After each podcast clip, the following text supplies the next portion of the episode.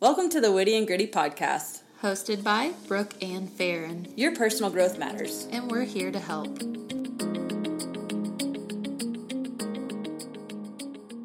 Hey guys, this is episode 25 with David Griffin. David, thanks for coming on the podcast tonight.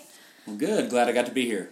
Okay, so this is our last interview in the session on grit. So this is our mini series on grit. David's closing us out on this interview series of these three people. So we interviewed Betty, interviewed Keith, and now we've got David. And David, we know him as a pastor from our church. And so, David, for those of our in our audience that aren't familiar with you, can you tell them a little bit about yourself? Sure. Um, I'm uh, married to Courtney, and we have five children. So mm. people ask, "Why do you have five kids? Do you like do you like children?" I say, "No, I like my wife." Yes, that's why we have five. Good so, answer. So, um, so anyway, we have five kids, and uh, uh, I've got one that's uh, 19. Oh no, she's 20. I, I, should probably learn their names too. Uh, but I've got one that's 20, and then I got one that's uh, 17. He's a senior in high school, and then I've got um, a daughter, Sarah. She is uh, 14 in ninth grade, and then I got twins in seventh and sixth grade. And so uh, it just it's gone by fast. I've started the church uh, just over 13 years ago with uh, Randy and Paul, and we uh, kind of I've had a, a, pretty good run of it. Actually, it's been a, a, a lot of work, especially. Um, well, I guess I thought it was going to get easier as it got bigger, but in some ways it's just gotten more complex. It's different mm-hmm. problems as it's bigger, but it's uh, certainly right. um, issues. So, what are some things that you love to do? Oh my goodness! So, not just your job and what you do, yeah. but what do you love? Well, I I would like to say golf, but I don't do it very much. I actually love to golf when I get the chance, and um, I enjoy eating out. My wife, you know, early on, and this is kind of a, a, a double win for me because I enjoyed playing golf, and Courtney needed like a hobby as well, and so her hobby became dining. Well, the deal is she doesn't dine by herself; she dines with me. So I like to get the double dose, yes. you know. So we like to fine dine. We like to, you know, go yeah. to restaurants around the Dallas area and. Yeah and really have some. Now, are you a foodie? Like you try all the weird stuff, or are you a creature of habit, and when you find no. something, you stick with it? No, no. I try. I try a lot of different things, but but you know, we the the difference is the number of restaurants that we go to, the the different ones. Um, that we that we frequent, and and when I say frequent, you know, maybe once a year, uh, but there's you know probably a couple times a month we go somewhere, and, and you know it's it's a fairly expensive hobby, honestly, but no more expensive than golf, really. Right. Yeah. So I like that intentionality there. Yes. So we recently finished up an Enneagram series, and y'all did that at church. So yeah. why don't you tell us a little bit about that, real quick? Uh, like my own personal yeah, Enneagrams. Sure. Oh yeah. So so or I'm, some friend you know. Yeah, right. Somebody I know somebody that's a three. Sure. Uh, so I'm here with a couple of ones. So if I make a mistake, they're going to punish me um, uh, for doing Not wrong. me. Oh, you're, you're a I'm nine, a nine. wing She's one. winging one. I will let you make as many mistakes as you want. I will okay. confront you. Yeah. Okay. I'll In try fact, to... I'll make you feel good about them too. Thanks, Farron. We'll have to talk later. oh no! Remember those three mistakes? Yeah, let's talk about it. Yeah. Oh my, working on it. So my wife is a one wing nine, and uh, and I am a three. Um, I know what I most of my children are. Um, yeah, my son's got this little weird thing that the college students are doing now that, that is like this this anti-type or archetype or whatever. And I'm like, what? I don't even know what you're talking about now. So that's a new thing, you know. New personality typing. Yeah, well, it's it's an enneagram thing, but it has oh. to do with that. Basically, you are he is a three, but his desire is to not be impressive. So he works okay. really hard at not being impressive hmm. because he's a three. It's a weird thing. I don't know what they're talking about, All but right, well. but I'm a three and uh, which means I'm more concerned with appearing smart than I am with actually being smart. Uh, I'm, I'm, more interested in appearing to be an athlete than actually being an athlete, and uh, so those are those are kind of embarrassing realities of being a three. But um, but the good news is is that I have a lot of the positives of a seven, um, but most of the time I live in that three realm. Mm-hmm. Yeah. Well, I appreciate your vulnerability and recognizing that, right? That's what we encouraged our audience is like you got to get comfortable with being uncomfortable if you really want to um, you know, make great change in your life. And sometimes that starts with recognizing your weaknesses. Well, and I would say even with the Enneagram, and I don't mean to you know hijack the podcast No. here, but but it but with the Enneagram, that I found that where people make mistakes is when they try to identify themselves by their strengths, Mm-hmm. when in reality the best way to identify yourself is through your weaknesses. Right. And so when I test, I always test as a 7 Mm-hmm. because that's the best parts of me. Right. That's what that's what that's what I want to be because I see that people like that part of me. They're inviting me to the party. They they, they, they want me to be involved in the conversation. But the ugly parts of me are always the three, and really at the core motivation, that's where I find my threeness comes yes. forth. Yes. If you guys are interested in learning more about the Enneagram, be sure to go back and check out our episodes. We'll include a link in the show notes. Yeah. So today we're going to talk about spiritual grit. So we've talked about Betty, she's a lawyer.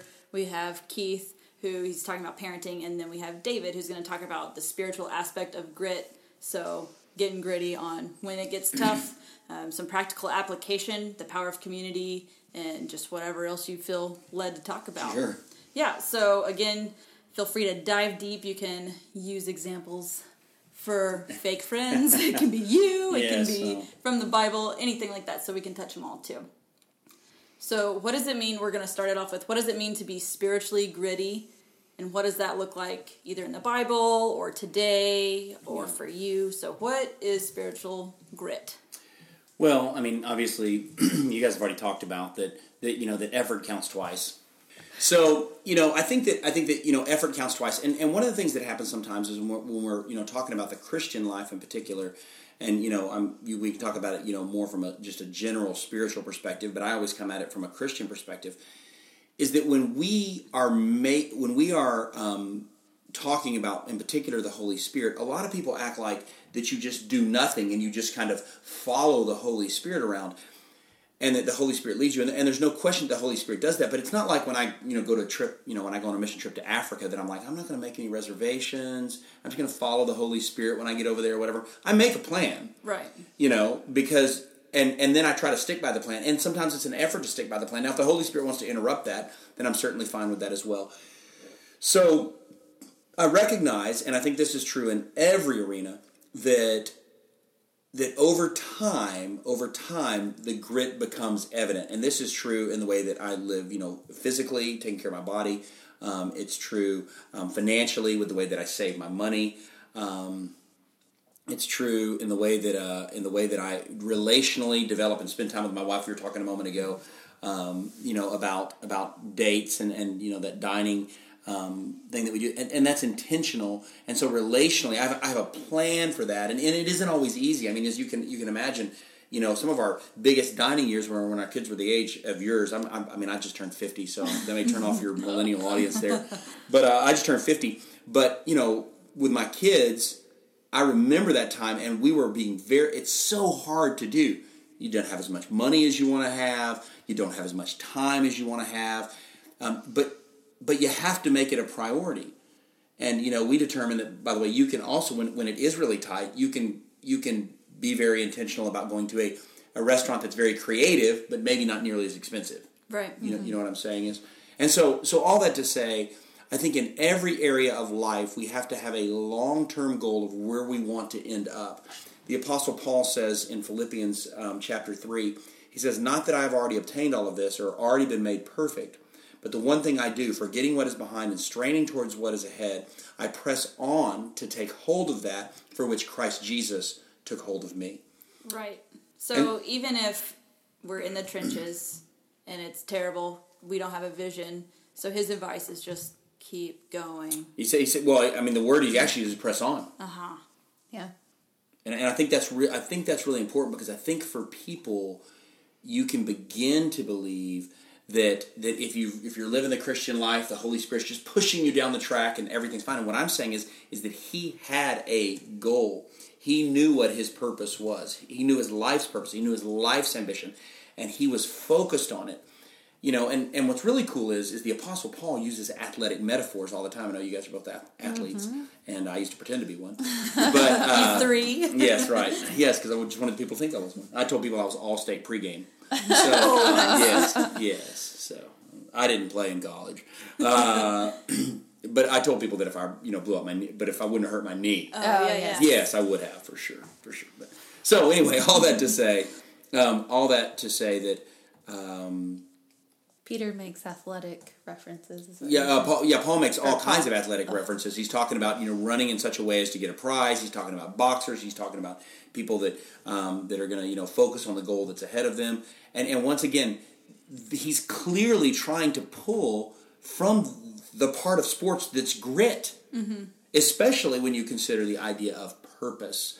Of you know, run you know, see what that the wreath is. We're not running for an imperishable. We're not running for a perishable wreath. You know, back then they had the they had the wreath that was temporary and it would it would basically die over time. But we're running not for a, a wreath that's going to die. Our reward is going to be eternal forever. I like that example and that you're reiterating the word press on because that means not going through the motions and checking check boxes and kind of just half heartedly pursuing whatever is on your heart. But, you know, even in the rough parts, actively fighting, competing for what you're being led to do.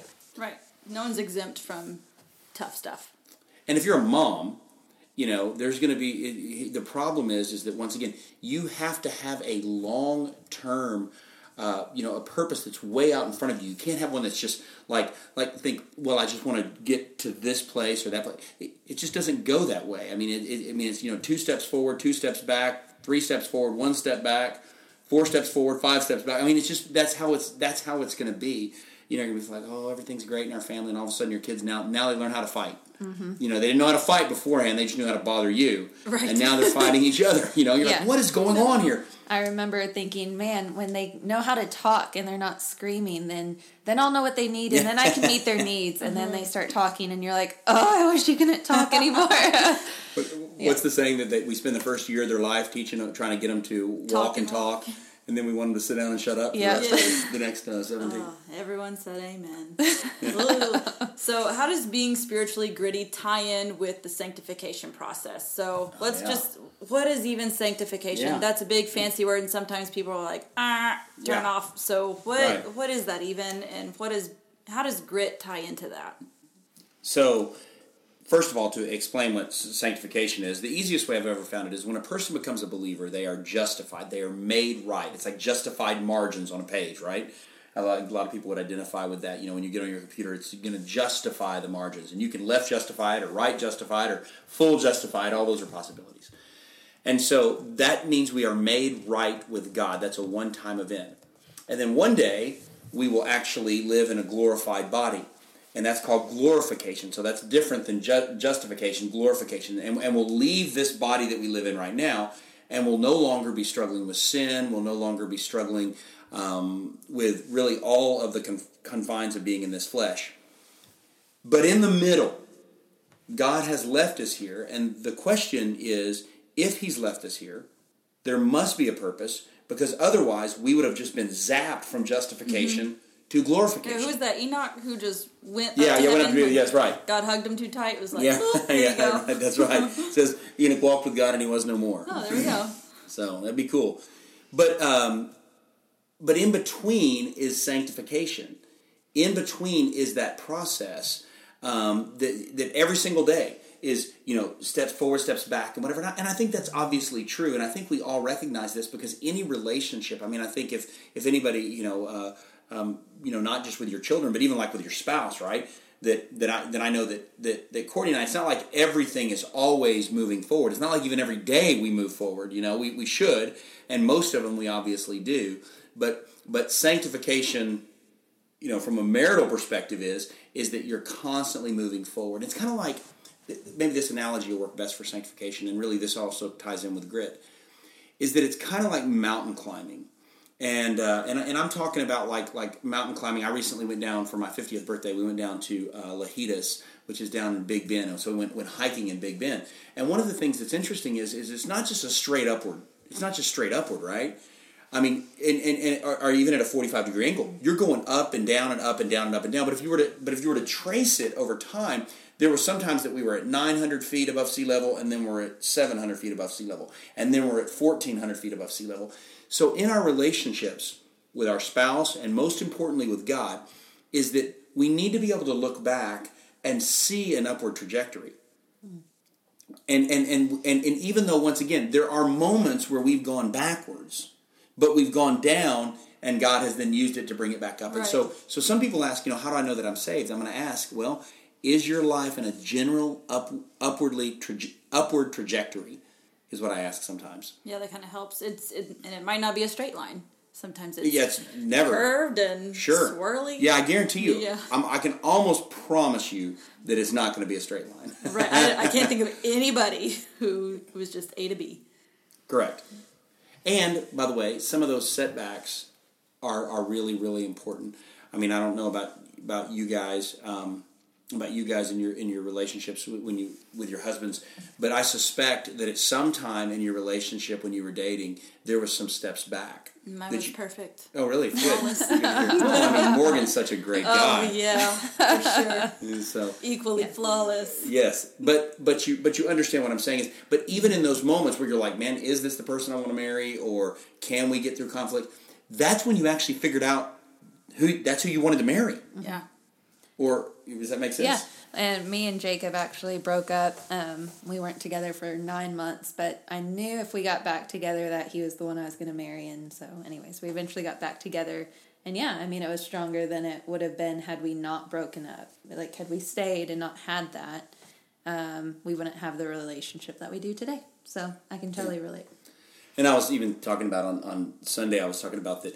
You know, I had to. Um, I had I had back surgery, and during that time, I was struggling. Um, you know, so mightily, and there was. Um, and, and and one of the things that started happening is that I was I was really I lost hope for the future, and so I was like, man, how do I just get through this day? And, I- and I started really craving for for hydrocodone, and uh, you know, and, and really had to talk with my wife about it and make sure that you know because it was just a scary thing. I could just sense myself being drawn in by it, and and fortunately on the back end of it, God just kind of gave me a, a really easy out after after uh, my surgery went pretty well, and uh, you know have a little bit of a new normal. But what I would say is, is through that season of desperation and through that season of really struggling with, with, with an addiction, if you will, um, I learned a great deal about my relationship with God in the midst of that. So once again, you would look at it and you would say, man, David was a little lower spiritually than he had been at other times in his life, and that would be true.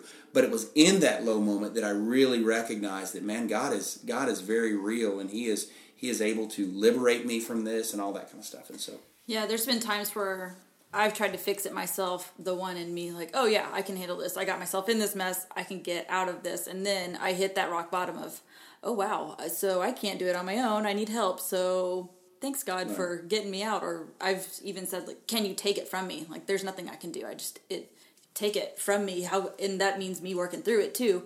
But I can't do it on my own. and and you don't go back Right. to the day you were justified. Right. You don't go all the way. back. Once again, it's a, it's an upward climb, right? It's like when I'm when I'm walking through or you know hiking through um, the Big Bend National Park. I mean, I don't go back to the base. Right. Mm-hmm. I didn't fall off the cliff, but but I did but I did step back in order to. What's interesting is in order to step back up higher. I mean, I, that's the reason I go down is is because the path is going to be helpful on the other side. So that's so that's kind of what sanctification is, and and I think the pressing on is what Paul is alluding to um, when he talks about it. Okay, so these next three questions we're going to hit, they're super loaded. So we're going to talk Okay. about how does one develop spiritual grit? Yeah. So starting from zero, Yeah. how do we develop it? And then how do we sustain it? So uh, with the hope of not plateauing, which goes into how do you grow your spir- spiritual grit? So starting from ground zero, now we've got a baseline kind of thing, and then how do we get from the baseline to continual growth?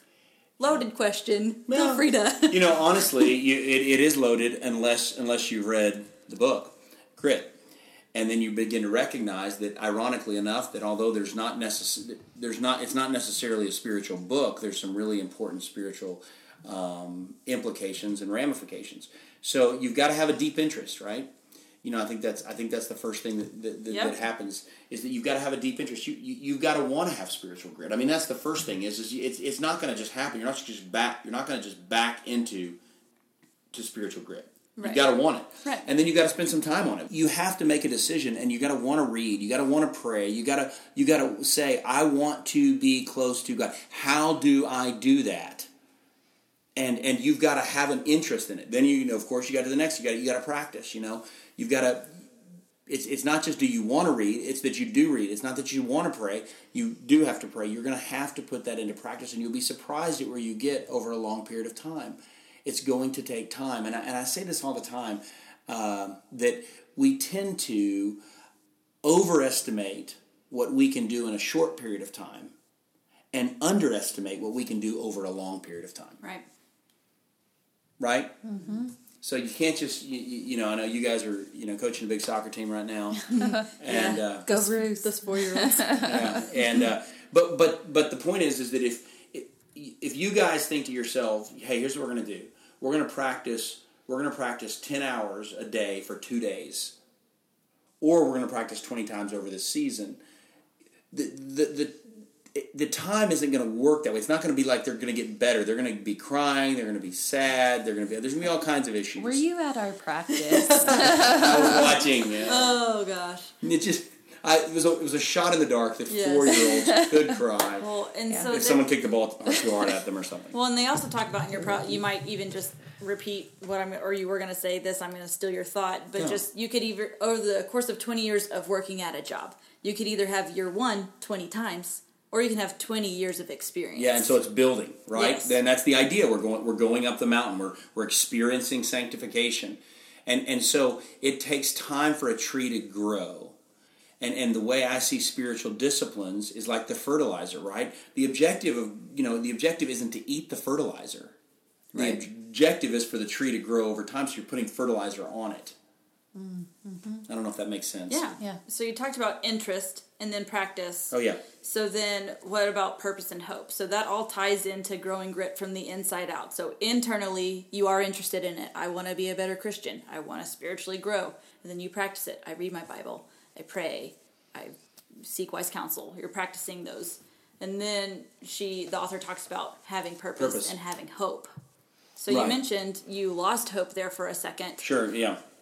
Well, I think I think that, that first of all is is that you know the purpose that you know to have purpose that one seems so easy to me. It doesn't take long if you if you decide to get into spiritual things. If you begin to read your Bible and look at books and all those kinds of things, you're going to find that that developing a spiritual purpose is not a very difficult thing to do. It's very clear that you're supposed to live a holy life. You're supposed to live a contented life. Um, you're supposed to um, you're supposed to share the good news with other people, and you're supposed to love others. And if you get those four things right, then you're you win. You're you're like winning at life, right?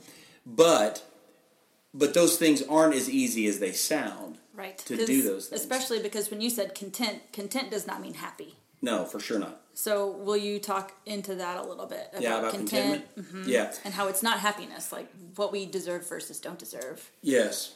So contentment is an interesting thing, and the Apostle Paul says something interesting at the end of the letter to Philip to the church in Philippi. He says, "I have learned the secret of being content, whether well fed or hungry, whether living in plenty or want." Now, what's interesting is, is the Apostle Paul had all kinds of things revealed to him. In other words, the Holy Spirit was his tutor. But this one was not given to him through a mystery. He actually had to learn it. He had to go through being well fed, he had to go through being hungry, he had to go through having plenty and having want.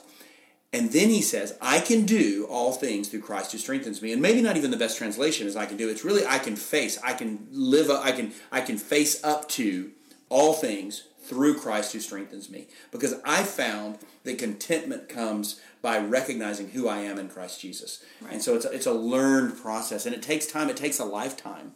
We mentioned this in a previous episode. How I I don't know if you you were at our campus, not you go to the Sunnyvale campus, Farron, but you were at I- our campus one day and you talked Uh-huh. about sometimes we forget it's not who we are, it's whose we are. Yes, right, yeah. No. That that stayed with me ever since you said it. Well, so good. that just helps me kind of refocus if I'm feeling lost. Right, and so there's so the purpose once again is is is not that difficult, um, you know, to come up with if you practice. I mean, if you you know are are are you know really intensive in your um, desire, followed then by your practice. Right, you put that spiritual discipline in practice, and then your purpose becomes clear, and then finally you have a growth mindset because because and, I talk about this regularly in Romans eight twenty nine. It says. Um, for those God foreknew, he also predestined to be conformed to the image of his Son. And so God's divine destiny for every believer is that they look more and more like Jesus.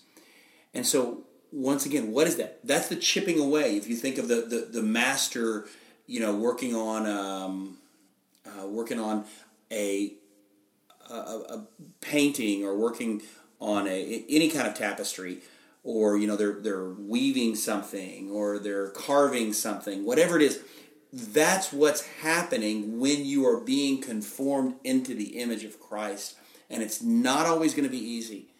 And sometimes you're going to want to quit. Sometimes you're going to want to throw in the towel.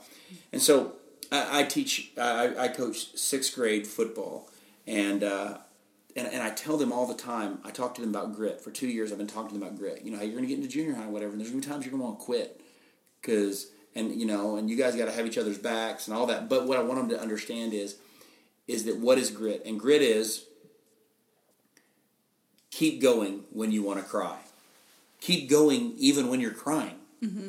And by the way that may also work if you're a mom at home uh, yeah gripe water is not just for the kids it is very much for the moms right so just just keep just keep going right and and and keep keep fighting and when and when you want to you want to pretend that you've got an injury, don't mm-hmm. keep move go through the injury. You know, keep the coaches playing. see you, we see you. Right. Yes, that's right. And so so so keep so keep working. You know, and that's the thing I love about about kids sports is is that of course that you watch them and when they start losing they do what's called we say it's sports they'll lay down right mm-hmm. so you get up two touchdowns they'll lay down and what hap- the reason we say that is they literally start laying down yes and start going, "Oh, my knee, my knee." You're like, uh-huh. no one on our team's getting hurt. Yeah. But but we, we, just had seven kids get hurt on this team. Nobody on our team got hurt. Does yeah, that yeah. does that make sense? They need some ice for their pride. Yeah, that's good. Ouch. That's good. I like that. I might have said it a time or two. Certainly not to four year olds. No. At one point, I did coach older kids, so I might have said that a time or ten.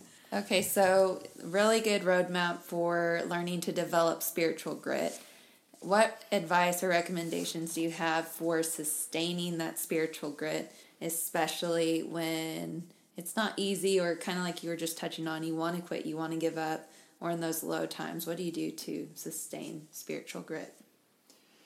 Wow, that's that's a re- that's a really good question. I think the first thing it starts with an intentionality, uh, an intentionality in your heart. You have to decide this is what I'm going to be. I'm going to be a gritty person. I'm not. I'm not going to let myself you know, get overcome by this or that or whatever. I'm, I'm just not going to let that be part of my my mindset. We don't, and and and honestly, I I'm, i was willing to tell you a moment ago about some of my weaknesses and stuff, but but failure has never really. I, have never really thought, well, maybe I'd fail here.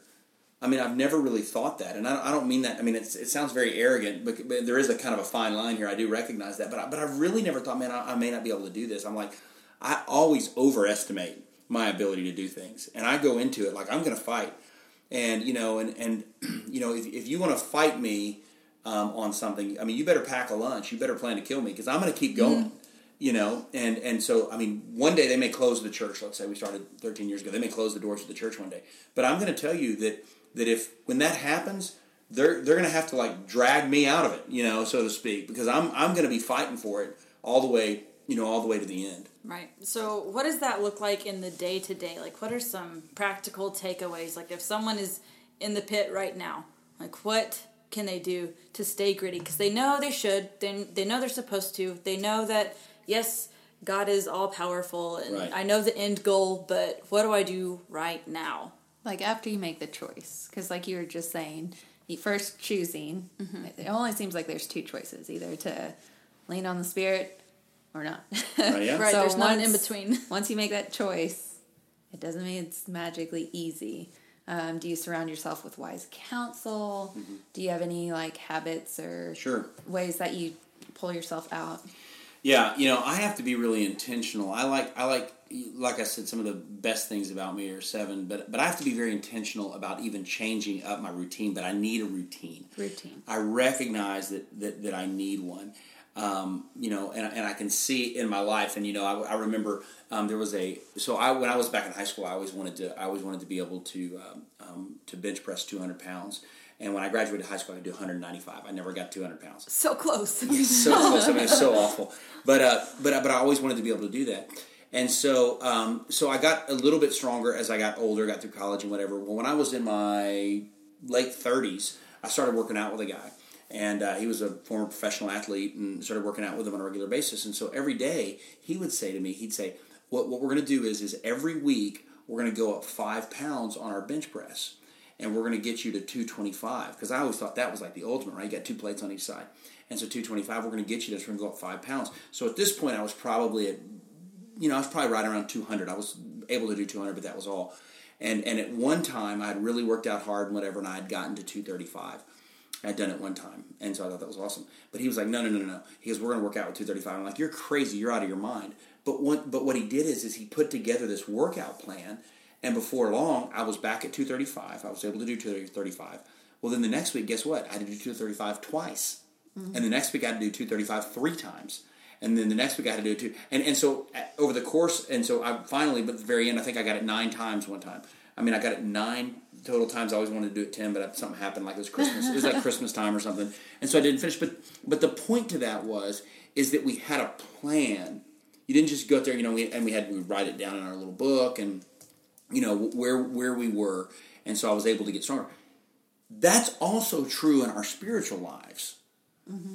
i mean you you don't need to just you know well i, I hate to say this because I, I certainly don't want to put anybody on a different level but but there's different kinds of devotionals there's different kinds of books there's different levels of theology. You can sit down you know you can even sit down with your, your pastor you can email me if you want to if um, you know and, and, and i'll give you some books to help you along the way you know, and because because you don't want to just stay at the same place where where you start. I mean, a Max Lucado book is good for everyone. You know, Fearless is going to be awesome. It's a great book. It's a fantastic book. But but eventually, you may want to get you know to um, you know something the Ragamuffin Gospel. You may want to do something a little bit you know more that way or. So when you're coming up with the plan, mm-hmm. obviously you don't necessarily do that in the pits no. but like when you're on a high and you can like look back and analyze how you got pulled yourself out of those low situations, is that the time to kind of come up with a plan or a mm. habit and reflect on? I think the best time is yesterday. you yesterday. with me. I say the best, time, the best time to do it is yesterday. Uh, but since that's going, I would say just today. I would say when you're listening to this podcast, I would sit down and say, okay, here's what's going to happen: is I'm going to read. I'm going to read three books this year and and I'm I'm gonna I'm gonna develop that. Or I'm gonna spend so right now. I mean, I, you guys probably know this. So I'm in the middle of. I mean, I just felt like it was a spirit led moment.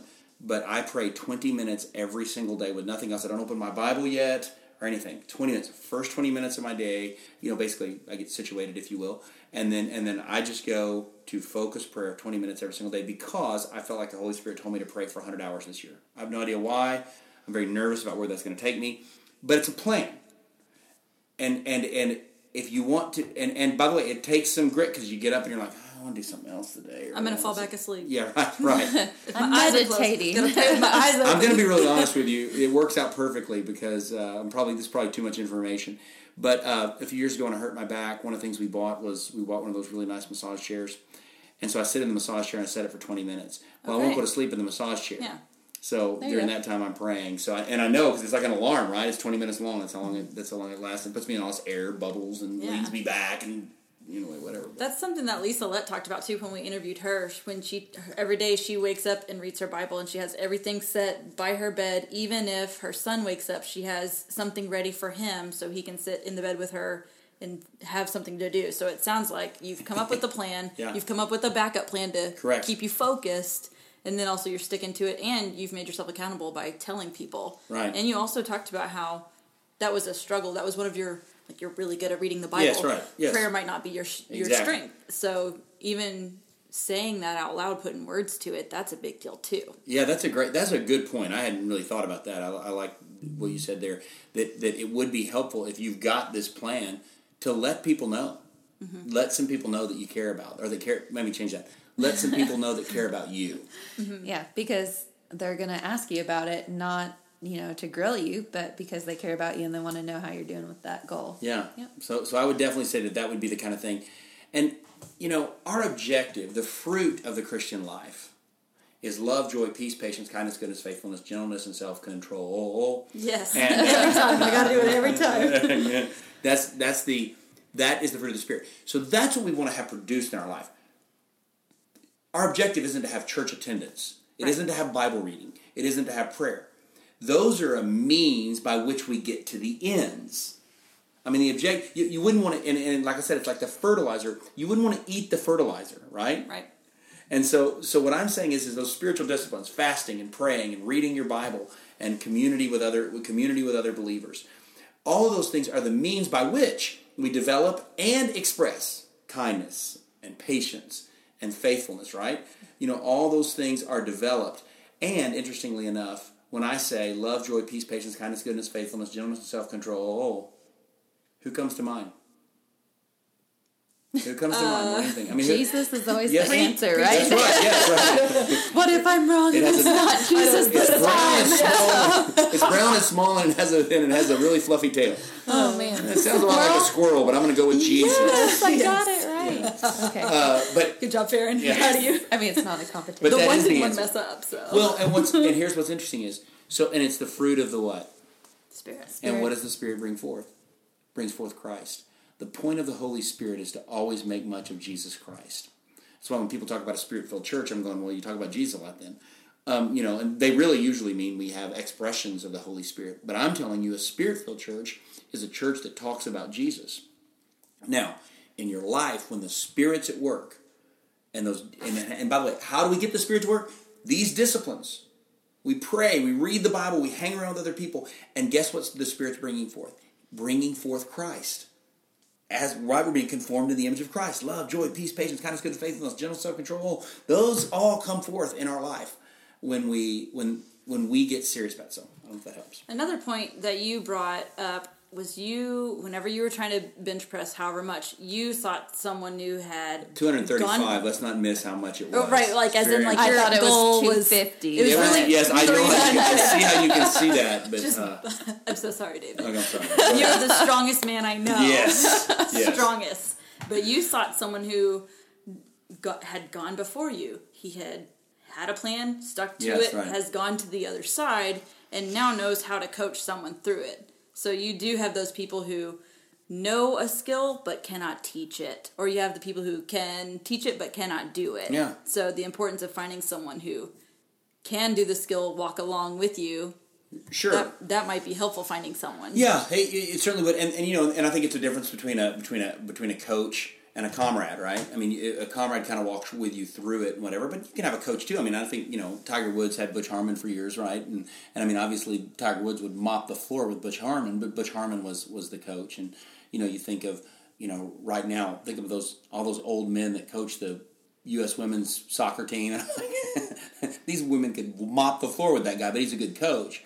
But they also have these, you know, kind of player coaches that are more like comrades. Right. Mm-hmm.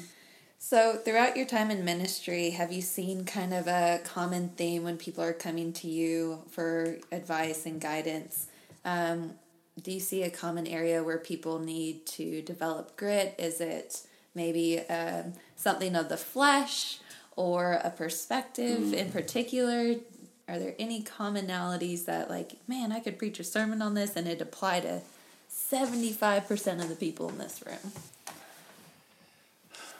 Well, first of all, you know, most of the time when it comes to counseling, we're dealing with people that are in deficit. Okay. And the number one deficit I see is people that are ready to throw in the towel on their marriages. Um, and they really think that if they can break away from their current routine, from their current situation, they will find a better one. The problem is, wherever you go, there you are. Right. You're the common denominator. Yes, right. And so, so that idea, and, and and honestly, I don't know if it comes from video games that we just press restart these days or what, but I'm just telling you, I just I just see people all the time that I'm like, listen, you you can you you know you can make it through this marriage, but you have to be committed to it. It's why, and and and I'll give you guys a little insight. I know this is a whole different topic altogether, but almost always. Now there, there there are exceptions. I want to be clear about that, but I would say eighty to ninety percent of the time, probably ninety percent of the time, when a couple breaks up, a married couple breaks up, there is either another person already involved or another person on the radar. Mm-hmm. Not, I, I'm serious. I would say ninety percent of the time. I, when someone comes to me and goes, I don't know. I mean, you know, I mean, he swears or she swears. There's nobody else and whatever. But just out of the blue, I just didn't know. And you know, I knew we had some problems. I'm like, no. So what have they done in their brain? They have started. They have started fantasizing, maybe sexually, maybe not, fantasizing about what it's going to be, mm-hmm. the changes that are going to take place. How much better it is to just press the restart button instead of getting gritty go into counseling. And by the way, that's a that's a surefire thing. And then, yeah, they say they're not going to counseling. They're just not going to counseling. I'm like, well, yeah, I can tell you why. flag, yeah. Yeah, there's all kinds of red flags. Yeah. And like, and he also lost 27 pounds in the last uh, three months. I'm like, well, let me tell you what's going on. Yeah. Uh, Hate to break it to you. I think that John Maxwell in the pers- or 15 Laws of Growth mentioned um, the law of reflection, and same thing in a job scenario. People that go from job to job to job, and they place blame on on others. And he says the only consistent person in all those situations was you.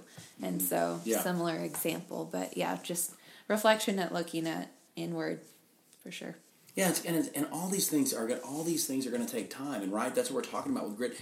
Grit takes time, and and nobody nobody wants to pay the price over the long haul. Everybody wants a shortcut, you know. Um, I mean, I mean, it's funny. It's funny because ironically enough, on the way over here, I was thinking to myself, I was thinking, man, I need, I need to, I need to get back to losing some weight. I've just, I've just been, you know, just kind of not been real consistent, you know, since summer times. You know, there's a couple things that, that came up, but whatever. And I was thinking about that, and then I even thought to myself, I thought, I thought, man, are there any like shortcuts? Are there any like pills, or I know they have surgery, and and all of a sudden I'm like, what am I talking about? I know how to do this. Right. I don't want to do this. That's the problem. So let me ask you an off script question. Okay. Here we go. How do you know when it is time to walk away? Even we're in a detour series at church. How do you? I mean, I'm assuming the answer is prayer and Discernment. discernment. Wise counsel. But how do you know when the discomfort is trying to lead you down a different path versus Yeah. pushing through?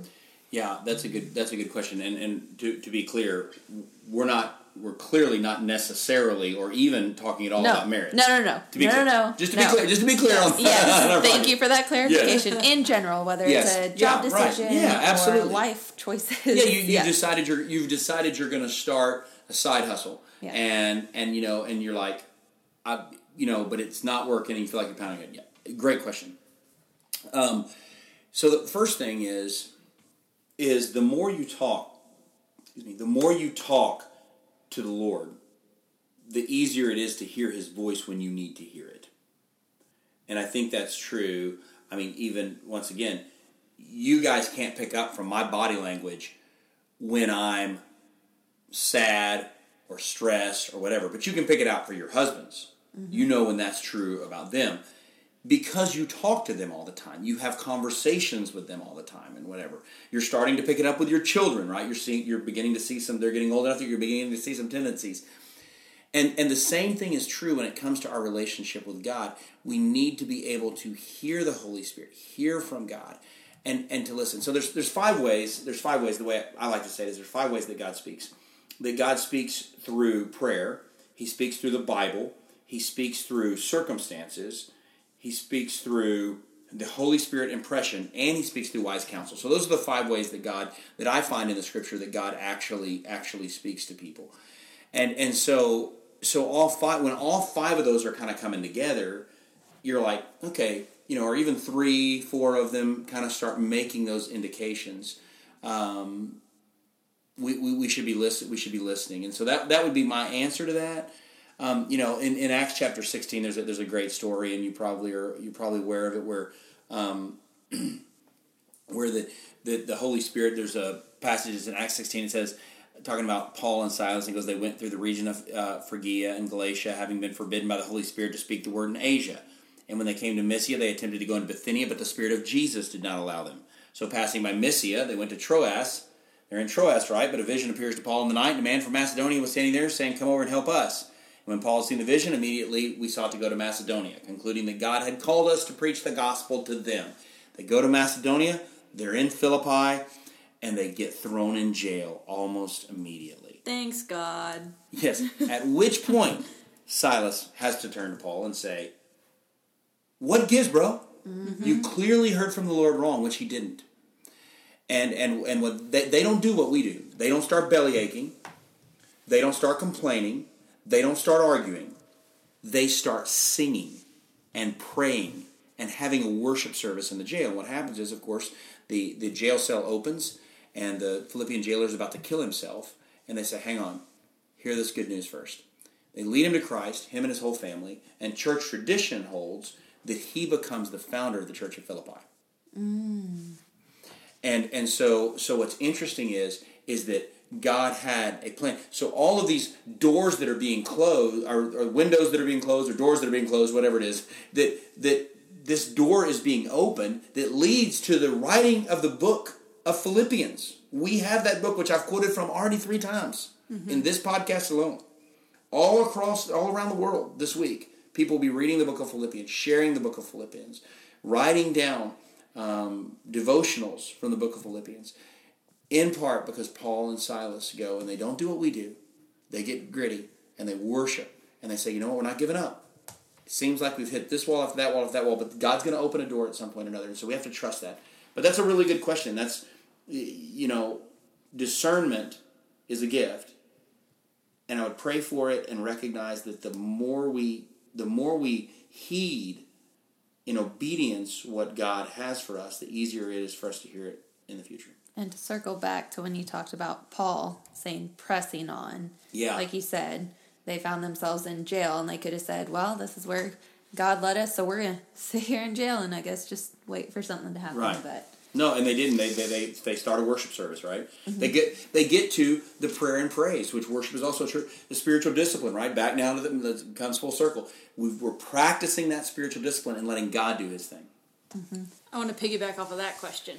What if you have the discernment, you figured it out, you need to go this way, partner's not on board? Or is it more of if that's the right way, your partner would be on board? Are you praying enough? Are you doing the just to give you just Yeah. to switch it up to a crazy No, situation? no, that's that, I mean that, that's that's really not a that that's really not a ridiculous idea because I mean I think you, you, you have people all the time that, that one of the two people want to go to church, for instance, and Right, the other one is that's a saying I don't want to I don't want to I don't want to go to church with you. I don't I don't want to go do that or whatever. Would, would we go? Well, I think that I think that the first thing is is that we try to find common ground. We we start trying to find a way towards that ends that isn't necessarily disrespectful of the other.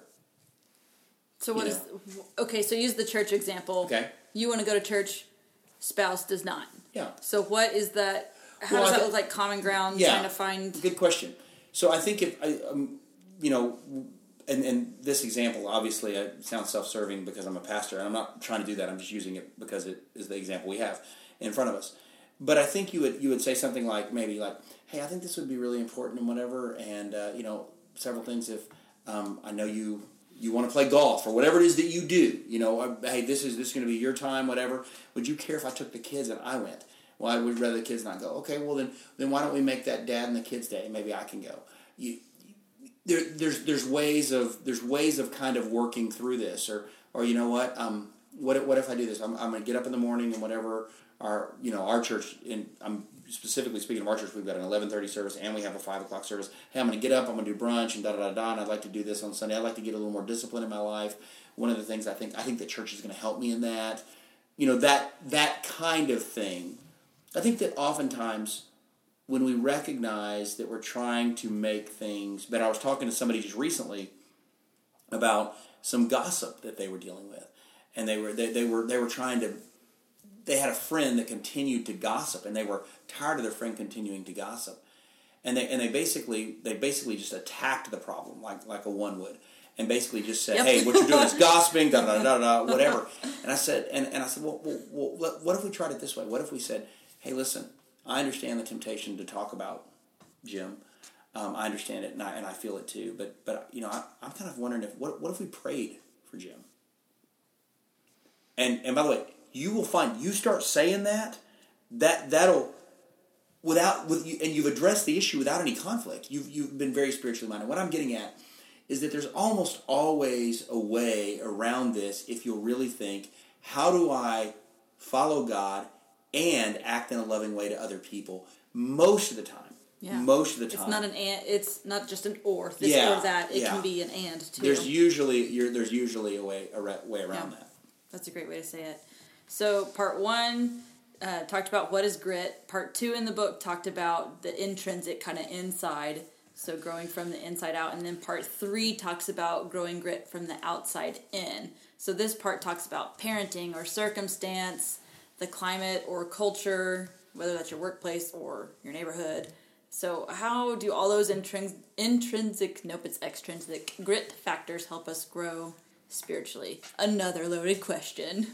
No, you know, there's a um uh, there's there's there's a passage of scripture um, where it says, and I'm, I'm I feel like I'm it's um it's Paul's at Mars Hill, and he says, and I, and I don't have that right here. Um, Paul is at Mars and, by the way, one of the questions that you that you kind of talked to me about beforehand or, or sent to me earlier was about you know who do I find Grady, and honestly, the Apostle Paul is just such the obvious answer to me because I just throughout his ministry recognize all the things that are constantly going wrong.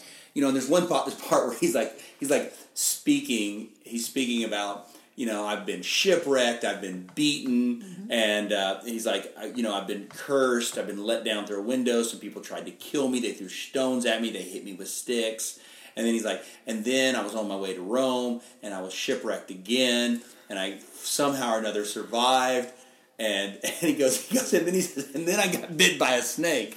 At which Thanks. point you're like, are you Salt kidding me? Are you kidding me? Can we not leave the snake on? Yes. I mean, you're like, because that feels like that's completely God. You know, the other stuff is the evil of man and all that kind of stuff. But you're like, a snake?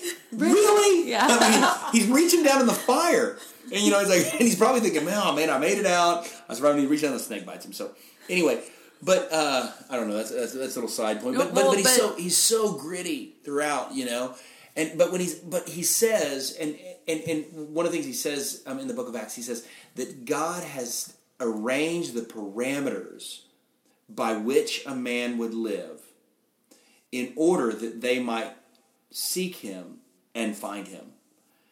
So God's got this divine plan, as as Morgan would say, predestined plan. Oh, Morgan. Half the people just stopped listening No, right now. no, I'm But- thinking I'm glad you don't know Jacob as well. yeah, that's true. That's true. But uh, but so but but he but God has a a plan uh, that's out there, and He set these boundaries for us to make these choices to seek Him.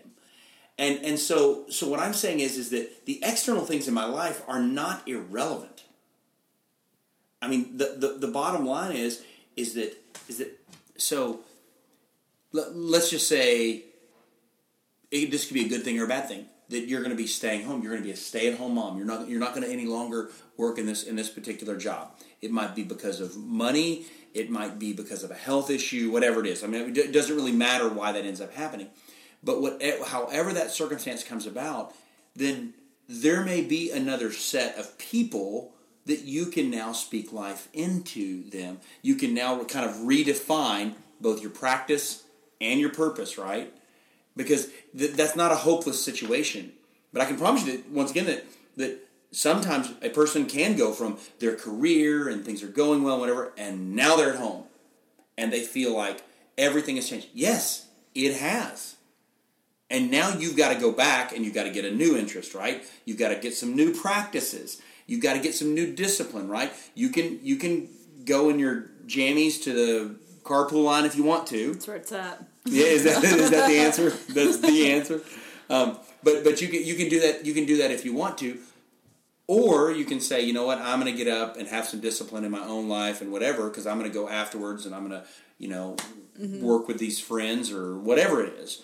And, and, and have that even have a divine purpose even in even in that scenario. So I'm, I'm using that as an example of Yeah. So of- just looking for it. So just because your situation's changed, that means you need to put a new lens on maybe and see what are the opportunities in front of me. Yeah, absolutely, and and this happens all the time.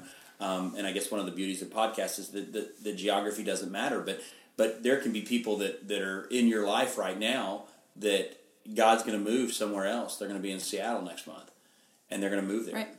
And and that you know that's It's too cold there. Hopefully, hopefully it's not me. Seattle's not that cold.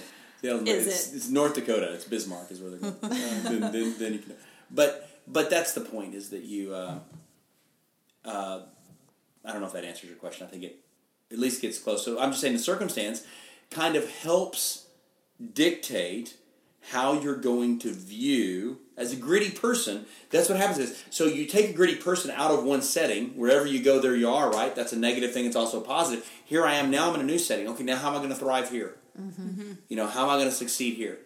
And whatever it is whether it just be a change in lifestyle or whether it be a change in geography. Right. How does mental health play into those scenarios?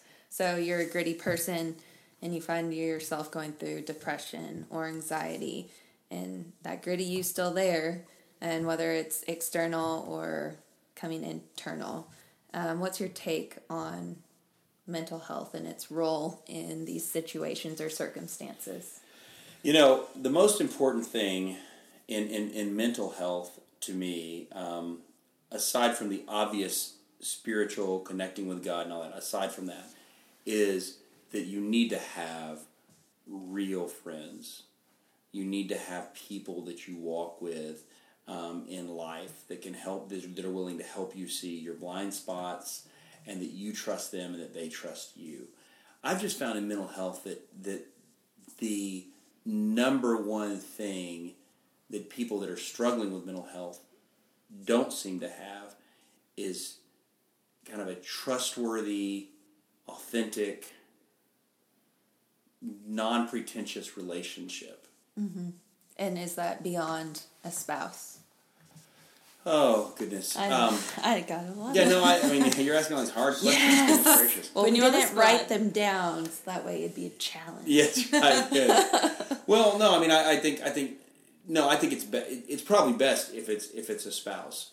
But I do recognize there are some challenges that are unique to the to the sexes um, that are not you know completely understandable, and sometimes it has to deal with with just even the way that you organize the way that you organize your your your life, and uh, I, I don't really know how to answer that question fully but I think that it's best to have both Yeah. um, to, to, to some degree. But yes, you definitely need it with your spouse. That should Right. that should really be So walk us through that initial conversation. If we With let's spouse? let's say we're struggling with something between our ears, can't get our head right, something else is going on, whether it's depression, anxiety, whatever it is. So how do we how do we kind of introduce that to our spouse? Whether they have what Yeah. if they have no idea and then they're just floored at what you say? So Yeah. what Or if they're fixers, Yes. you're like, oh, Quit trying to fix me.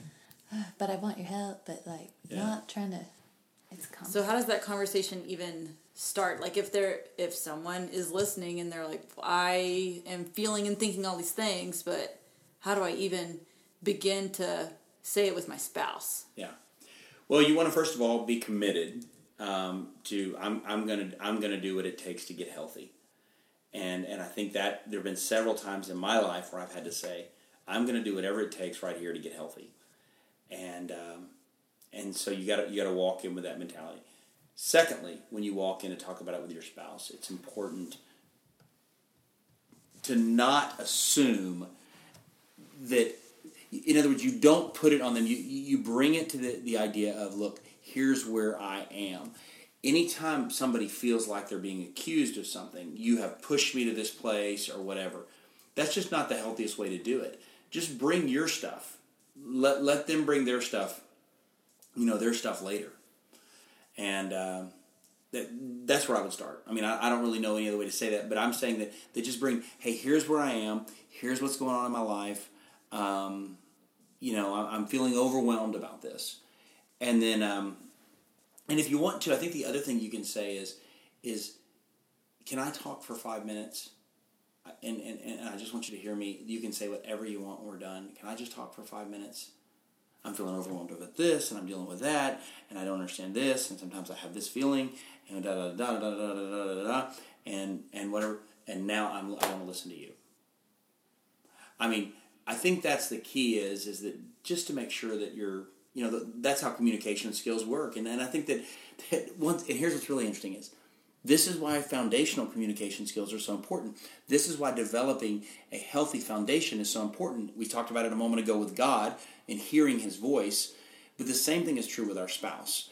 Is that it's important to to develop good communication skills. So when I think you asked this earlier, Fran. So when you find your when you're at the peak, so when you find yourself at the at the valley, you know you'd be in a you'd be in a, a better place. Right. You've and, practiced it. And then if you're the spouse receiving this news, do you have any recommendations? I'm sure people come to you quite often feeling don't say anything for the five minutes.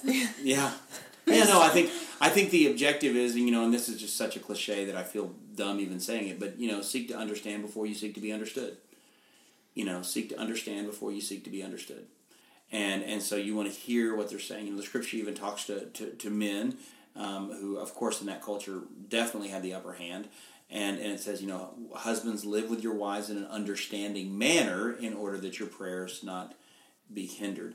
So once again, that's not you bring them in and you, all of a sudden you try to convince them why they're wrong. Mm-hmm. You bring them in and you listen to them. And I think that in you know we're, we're a little more you know I, there's some discussion in regards to that verse, but I'll just say obviously most people function a little more egalitarian than they did at that particular time. Most men wouldn't be so brave as to call their wife the weaker vessel.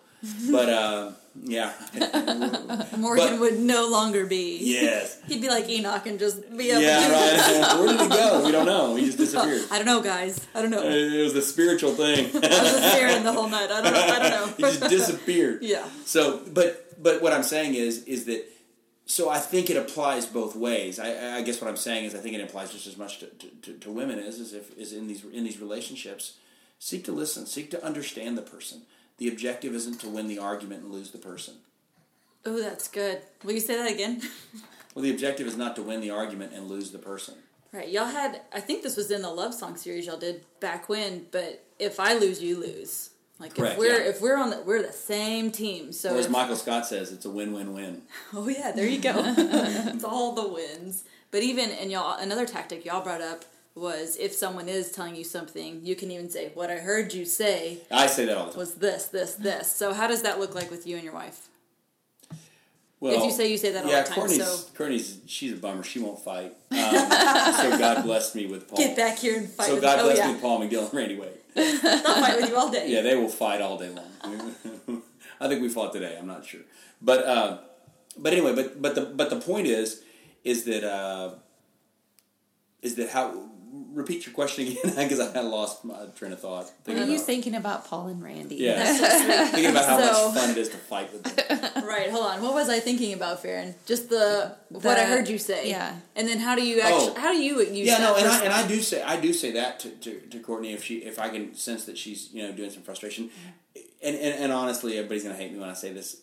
Courtney is she's so industrious. She just does so many things, and I do so little. Um, I mean, I just laugh. I mean, it's it's crazy. I just learned recently that do you know that that it's that when I put my clothes in that clothes basket and then they end up folded back in my drawer, there's not that's, a fairy that's doing that. oh I thought it was a little fairy, but it's not. named. yeah. So, but but she does so many. She does so many different things, and so sometimes, and and by the way, and rightfully so. I want to be abundantly clear.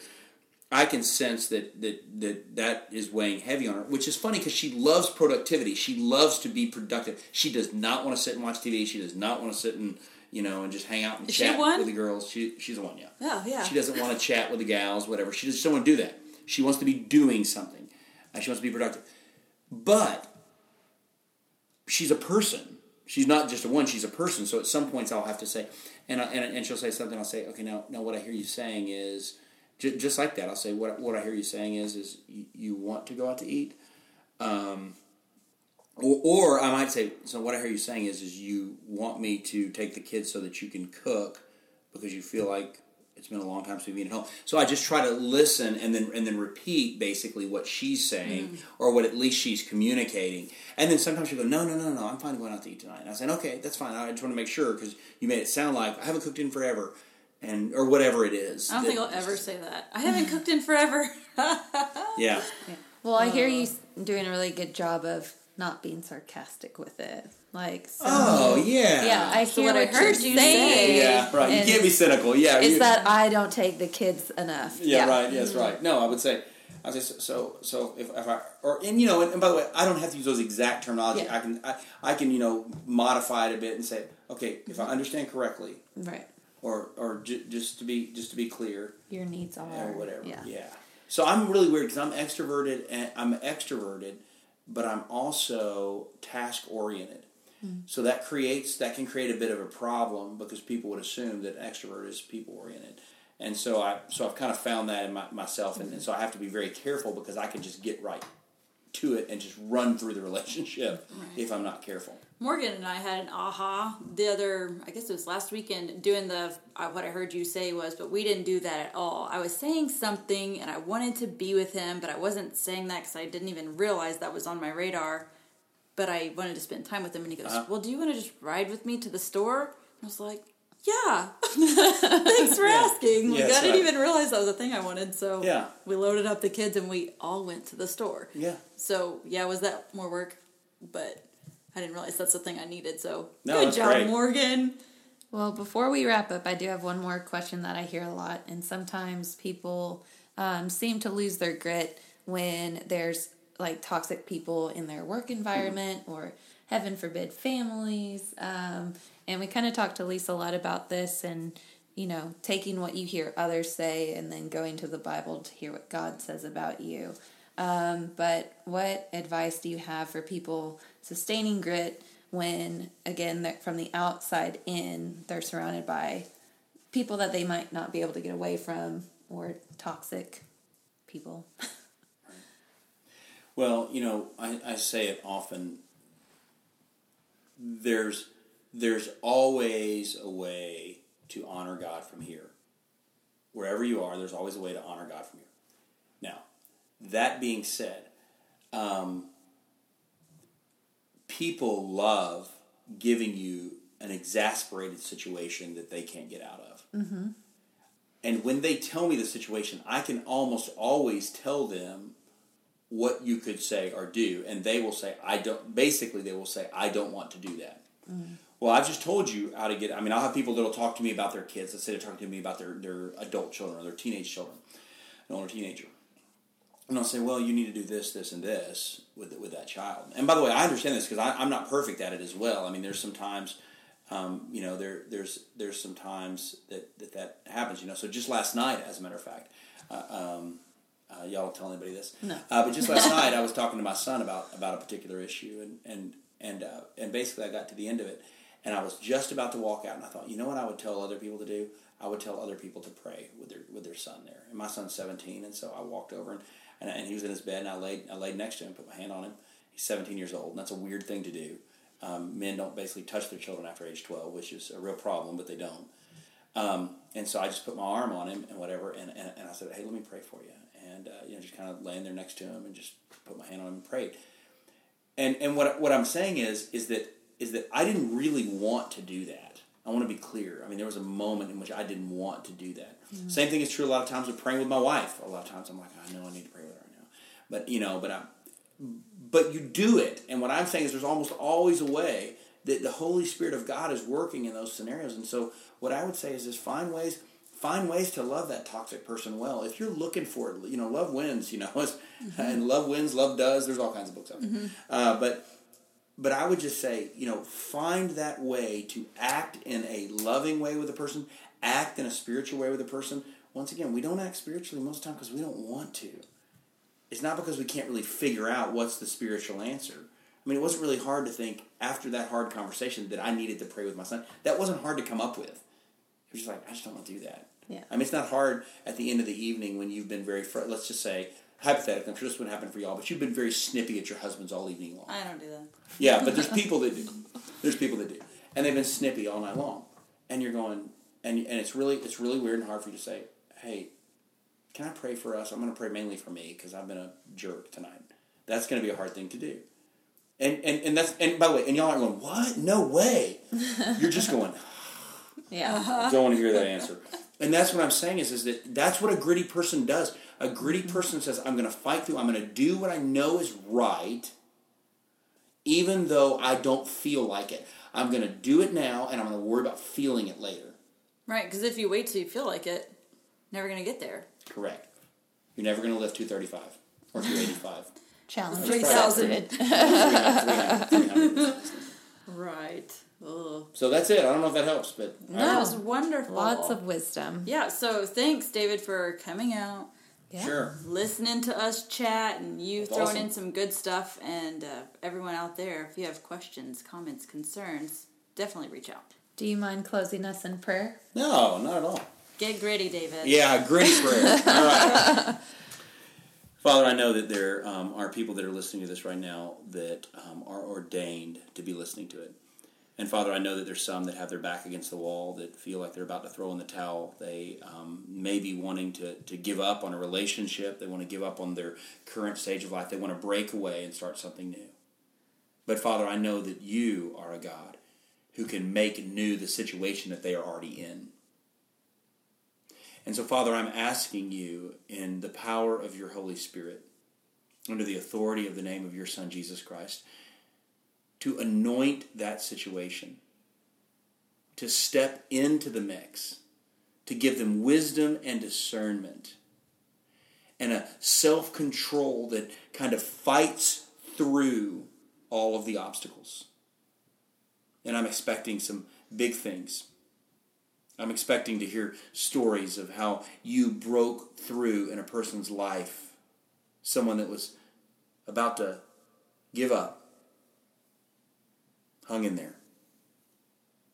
And at the end of the day, at the end of their lives, they look back and they see that upward mountain climb, that sanctifying work that brought them to the place where you wanted them to be. Thank you and trust you in Jesus' name. Amen. Amen. All right. Thanks again for coming Bet. out. And we'll have to get you back on. If we didn't scare you off too bad. No, great. Thank you. All right. We'll talk to y'all soon. Bye. Thanks for listening to the Witty and Gritty podcast. Join us at wittyandgritty.blog, where you can subscribe to our newsletter, check out our blog, and listen to more episodes. We're here to help you become your best self with a community that cares.